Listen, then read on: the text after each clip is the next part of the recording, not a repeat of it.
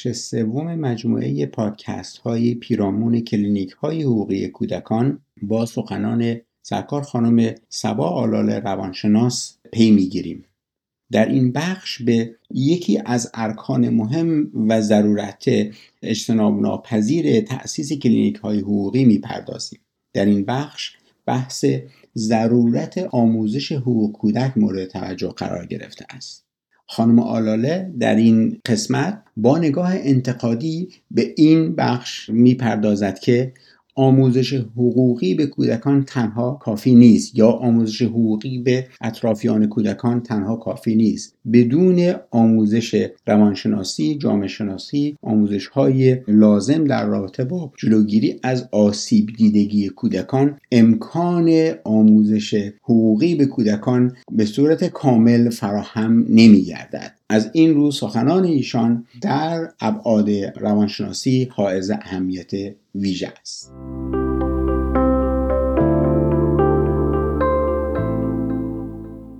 روانشناسی در سالیان قبل واقعا در رابطه با کودک اصلا کاملا نادیده گرفته می‌شد. یعنی در رابطه با آموزشش در رابطه با خیلی از مسائلش اصلا کاملا نادیده می‌گیره. چند سال هست که به خاطر حالا آگاهی والدین و تاکیدهایی که روانشناسان بر مسئله کودک و آموزش های دوران کودکی و تاثیرات اون در بزرگسالی دارند یه مقدار حساسیت ویژه‌ای پیدا کرده. ولی خب باز هم نگاه به کودک نگاهی به عنوان یک انسان کامل نیست.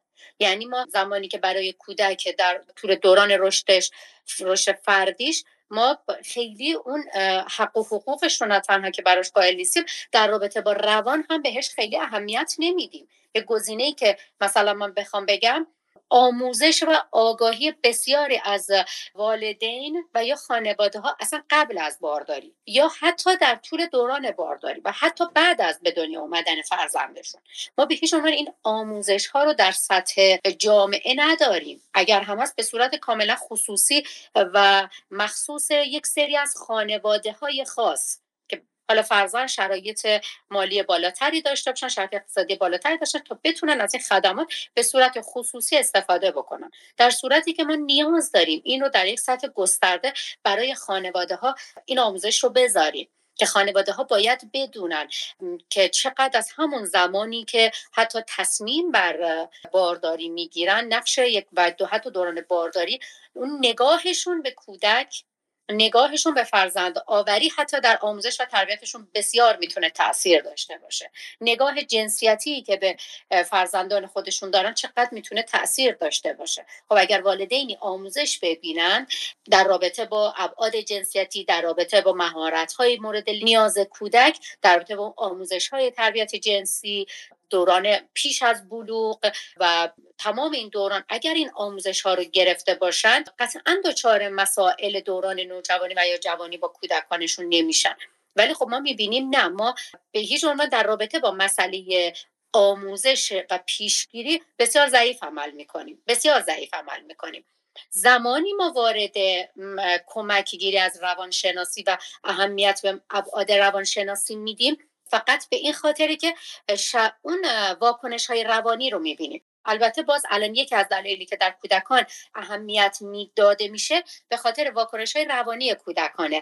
برای مثال مثلا کودکی که از یک چیزی من میشه ناکام میشه خب در طی اون ناکامی چون مورد تبعیض قرار می‌گیره پرخاشگری می‌کنه رفتارهای خشونت آمیز می‌کنه.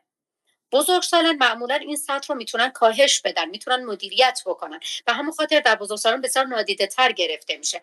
در کودکان اگر اهمیت داده میشه به خاطر نمود بیرونیشونه. یعنی اگر کودکی نمود درونی براش داشته باشه ابعاد روانشناختی خیلی اهمیت داده نمیشه. ولی چون ابعاد بیرونی داره مثلا در خیابان داد و بیداد می‌کنه پرخاشگری می‌کنه مهمانی که میره همه جا رو به هم میریزه و یا اون نمودهای بیرونی از یک بچه که توقع دارن باشه نیست و همون خاطر به روانشناس مراجعه می‌کنن. و وگرنه ما می‌بینیم که کودکانی که نمود درونی دارن معمولا خیلی اهمیت داده نمیشن. در سطح جامعه بسیار بسیار کم. از طرف مدرسه از طرف ارگانهای دولتی که بسیار به سطح پایینه. و این به رسمیت نشناختن روان کودک باعث میشه که ما اصلا کودک رو نشناسیم دوران رشدش رو نشناسیم. پیش زمینه ورود به دوران بلوغ کودک رو اصلا نمی‌دونستیم. و برای من والدین که باید این رو بدونم تا بتونم شرایط کودکم رو در دوران بلوغ درک بکنم. شرایط جسمانیش رو شرایط روانیش رو حق و حقوقش رو. اینها همه مثل یک زنجیره است دیگه. هر کدومش رو ندونم یک جای کارم به مشکل برمیخوره. و وقتی که نمی‌دونم دائم برای من سواله که چرا اینقدر این بچه الان داره پرخاشگری می‌کنه؟ چرا اینقدر بیقراره؟ چرا دیگه اصلا حتی من رو دیگه کنار گذاشته؟ من اولویتش نیستم همسالانش اولویتشم. و اگر والدین مثلا این آموزش رو در پیش از ورود کودک به دوران بلوغ باهاش متوجه باشن شناخت داشته باشن که کودکان در زمان ورود به دوران بلوغ و نوجوانیشون اولویت اولشون همسالانشون هستن.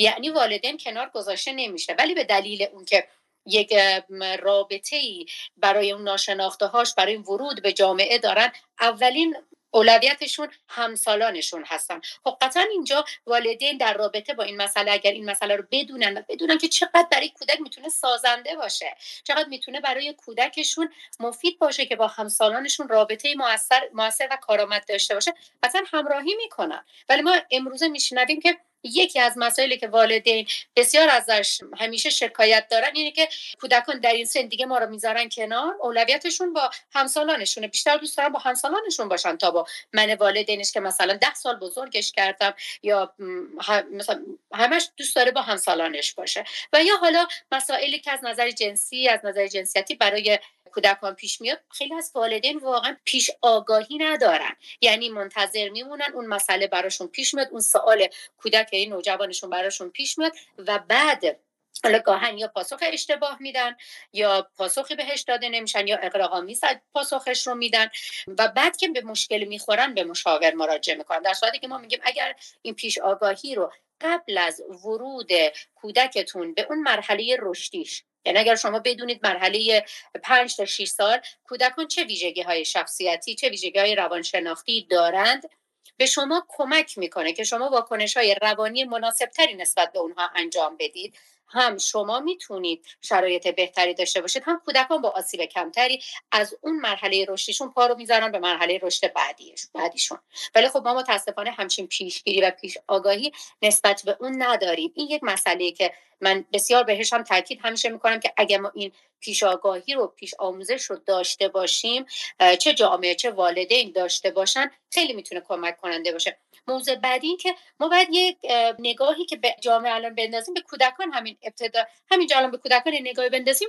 متوجه میشیم که چقدر کودکان حتی قبل از دو سال پیش حتی قبل حتی در پنج سال گذشته چقدر متفاوت هستن با کودکان دیگه. رفتارهاشون واکنش های روانیشون خیلی از مسائلشون حتی نحوه تعاملاتشون چقدر متفاوت شده با کودکان چند سال قبل. و به همون خاطر نیازهاشون هم تغییر کرده. خب الان ما باز یک مسئله که با والدین و حتی با جامعه داریم که جامعه نیازهای کودکان و جامعه رو با نیازها و جامعه کودک چند سال پیش یکی می‌دونه و همون خدمات گذشته رو داره میده. ولی کودکان الان نیازهای جدیدتری دارن. پس خدمات جدیدتر و بروزتری می‌خوان.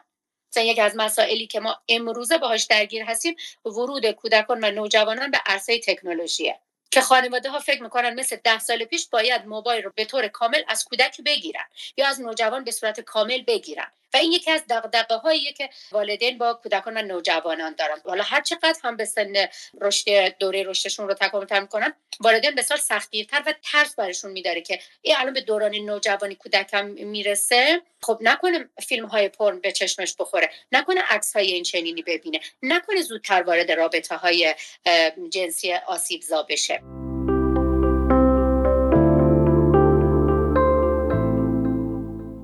رابطه با کلینیک های حقوقی کودک همونطوری که من خودم پیشنهادم به جامعه روانشناسی اینه که شما وقتی که در رابطه با حوزه کودک کار می‌کنید قطعا باید حق و حقوق کودک رو هم بشناسید تا بتونید جامع‌تر به والدینش این مشاوره کودک و نوجوان رو بدید و حتی خودتون بتونید حق و حقوق کودک رو رعایت کنید به نظر من کلینیک های حقوق کودک هم باید هم یعنی الان زمان این رسیده که ما تک بعدی نمی‌تونیم مسئله کودک رو نگاه بکنیم. یعنی فقط حقوق کودک رو در نظر بگیریم. اگه می‌خوایم به نظر من پیشروتر باشیم و اساسی تر کاری بکنیم باید از جوانب مختلف کودک رو بررسی بکنیم.